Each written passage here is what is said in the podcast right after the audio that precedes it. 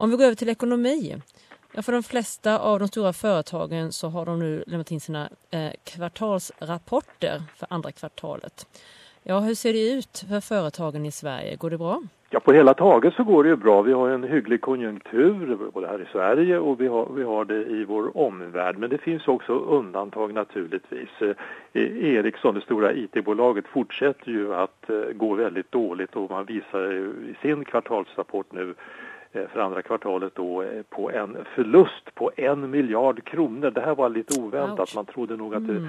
Eh, skulle bli väsentligt mindre. En förlust var väl kanske väntad men inte i den här storleksordningen och nu blir det nya sparpaket och kanske också eh, stora antal människor på nytt då som måste lämna Ericsson. Ser man på andra företag så har det ju faktiskt gått eh, ganska bra för de stora industriföretagen.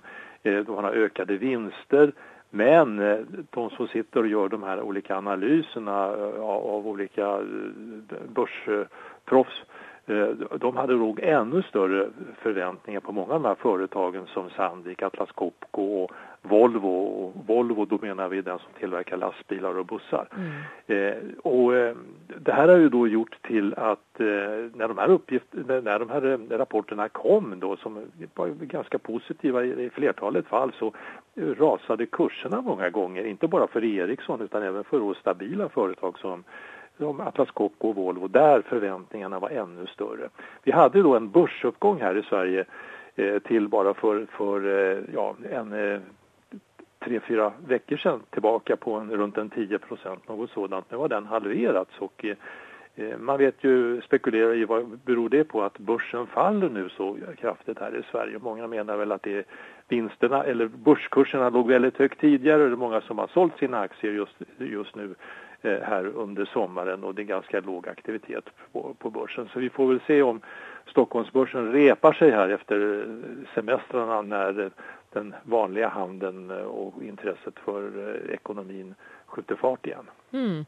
Om vi fortsätter med pengar då. Ehm, jag var i Sverige för nyligen och insåg att det är massa nya mynt och sedlar som kommit. De är jättefina. Och det är väldigt mycket hemma i Sverige då som betalas med kort, endast med kort. Och eh, jag mötte vet, i många affärer, kaféer, restauranger så var det endast kortbetalning. Vilket jag var förvånad över hur, hur snabbt jag kommit in. Vad säger kunderna? Är man nöjda med det? Eller har det gått för snabbt? Är man redo för eh, kontantlös betalning? Ja, det är man nog eh, inte helt och hållet. Eh, nu säger man ju då att eh, 90 procent av alla betalningar sker nu med kort och, och det, det, det, är ju så då att många kaféer och små butiker och så vidare de, de blir mer eller mindre kontantfria. De, på många håll vägrar man ta emot kontanter helt enkelt. Och eh, det här skapar ju problem för många, kanske för, för äldre och eh, även nu under sommaren här för många turister som kommer hit. De, de vill gärna betala med, med kontanter många gånger. De vill mm. inte hålla, hela tiden hålla på att lämna ut sina kort så att säga eh, även för småutgifter men det handlar väl också om säkerhet egentligen då. Mm.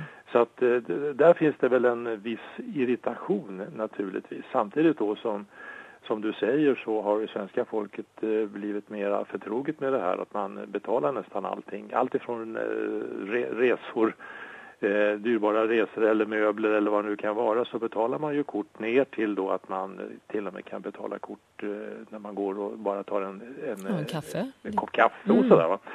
Men eh, för en del eh, mindre företag, eh, kaféer och sådär så är det ofta förenat då med en viss avgift som man måste betala då till den här korthållaren och det vill de inte göra utan man sätter minimibelopp. Man måste handla över kanske över 50 kronor eller över 100 kronor då för att de ska ta emot eh, ett kort.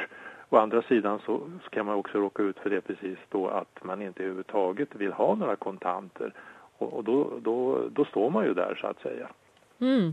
Ja, för jag tänkte det att, att det, det hänger ju helt på att alla har bankkonto.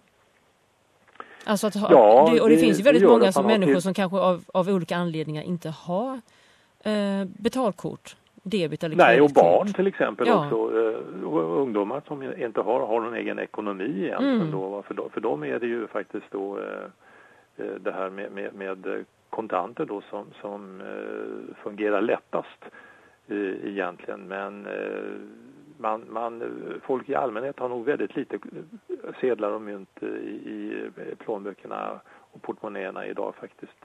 Även mm. om vi då har fått en hel uppsättning med nya sedlar och eh, mynt och, och, många undrar väl också då till vilken nytta egentligen gjorde man den här stora övergången. Mm. Ja, det var ju av säkerhetsskäl som man sa från Riksbankens sida då att det var de här sedlarna som har kommit nu är betydligt svårare att förfalska. Eh, å andra sidan så, så är det ju mindre omlopp då av sedlar då i, i handeln. Mm, absolut. Ja, om vi går till Östersjön då. Där har det varit både militärövningar och uppladdning på många olika sätt och det var samövning mellan ryska och kinesiska krigsfartyg i Östersjön denna veckan. Ja, vad, vad, vad händer i eh, Östersjön, Göran? Ja, det är väl ett eh, fortsatt ett lite spänt läge där och nu den här veckan så skedde då för första gången en eh, eh marin övning i Östersjön där ryska och för första gången i historien också kinesiska örlogsfartyg fartyg var eh, och mm. övade tillsammans. Eh, och eh, det kan man ju spekulera över varför kommer det kinesiska... Jag tänkte precis samma sak. Ja, ja krigsfartyg till, till, eh, till vår lilla del av av norra Europa här och svaret på den frågan är väl då att man har tidigare haft sådana här samordningar mellan Kina och Ryssland i Medelhavet och man har haft det framförallt nere i Sydkinesiska sjön där det ju finns en del motsättningar då med, med Formosa bland annat. Det handlar väl också då om att eh, från Rysslands sida visar vi eh, Eh, västvärlden visavi NATO och även visavi Sverige visa upp då att man eh, har kapacitet och att man har också vänner på andra håll som kan ställa upp och som man samverkar med. Eh, och ehm, det här naturligtvis har ju övervakats då av både NATO-flyg och NATO-fartyg och också svenskt flyg och eh, svenskt, eh, svenska örlogsfartyg. Man vill ju se vad de här övningarna går ut på. De här övningarna sägs då ska vara samordning. Det ska också handla om, om, om eh, ren sjöräddning och sådana saker som man då ska träna. Men också skjutövningar och sådant ska då ha förekommit. Men eh, det vita, visar väl på nytt som vi har kunnat berätta om så väldigt många gånger här under de ja, senaste åren då den här militära uppladdningen som sker på ömse sidor eh, om Östersjön från rysk sida och också från NATOs sida på olika sätt och även svensk sida där man ju också har börjat att upprusta eh, våra tämligen små i alla fall eh, militära eh, krafter. Och nu i höst så kommer ju då också en stor övning här som heter Aurora och då kommer ju Sverige här att eh, också ta emot eh, NATO-trupper. 2400 soldater kommer att vara på Gotland samtidigt här under den här övningen som också omfattar Mälardalen och eh, ute till havs och i, i luften med både då NATO-stridskrafter och svenska stridskrafter i samverkan. Så att ja, mm. det här spända läget det, det, det, det fortsätter ju också. Och det är väl en, kanske en, en anledning också då att det som vi talade i början om det här med eh, register och uppgifter som möjligen var, kunde vara på drift eh, blir extra känsligt i ett eh, sånt här eh, läge som vi befinner oss i nu. Mm. Ja, det är en kavalkad av muskelspännande då helt enkelt. Om vi tänker på sport då så här avslutningsvis, det är ju fotbolls-EM i eh, Nederländerna och eh, för svenska damlaget går det ju, går det ju bra. Det går ju väldigt bra. De har ju tagit sig vidare i, från sin grupp. Och eh, vad, vad, säger man i Sverige? Är man stolt? Jo, det är man ju. Även om eh, gårdagskvällens eh, sista eh, match eh, i, eh, i grundspelet där mot Italien blev ju till en besvikelse ja. i och med att Sverige förlorade ju mot Italien. Italien som man aldrig har förlorat emot tidigare. Men italienskorna, de, de var ju faktiskt ett strå vassare många gånger anfallsmässigt. Där Sverige klappade ihop, det var ju försvaret där hade man ju gjort eh, en del förändringar eh, och eh, bytt ut en del folk som skulle kunna få vila lite så att säga och det funkade då inte när man mötte de här mm. snabba italienskorna utan det blev stundtals ganska stor förvirring i det bakre delen av det svenska laget. Eh, nu spelade det, den här förlusten inte så stor roll eftersom Sverige blev ju tvåa i den här gruppen efter Tyskland och det innebär att Sverige eh, ändå går till eh, kvartsfinal men man får ju möta kanske den en av de absolut tuffaste länderna nämligen hemmanationen Nederländerna. Mm.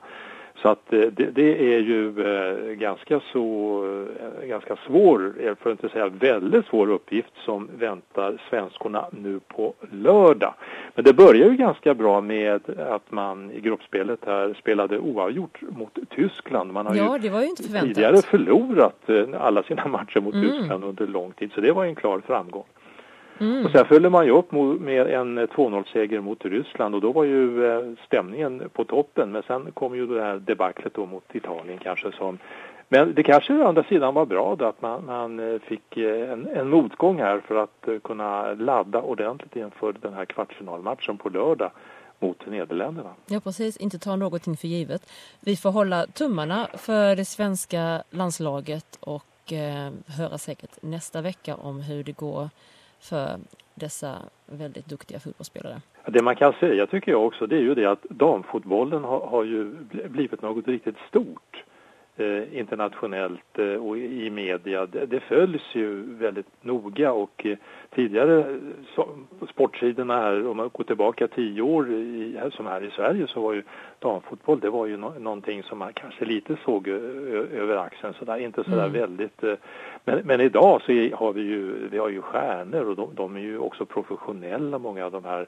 svenska eh, spelarna som ju Lotta Schelin till exempel då, som mm. eh, har, har, ju eh, varit ute och, spelat i, i ja, utlandet många gånger och med, med henne också mm. många andra då som spelar i Chelsea och de spelar i i eh, Lyon till exempel och så där. Så att det, det, är ju ett helt annat eh, och det är väl det som också drar publik att eh, fotbollen har ju blivit, damfotbollen har ju blivit så mycket roligare att titta på för att de har blivit så mycket skickligare också.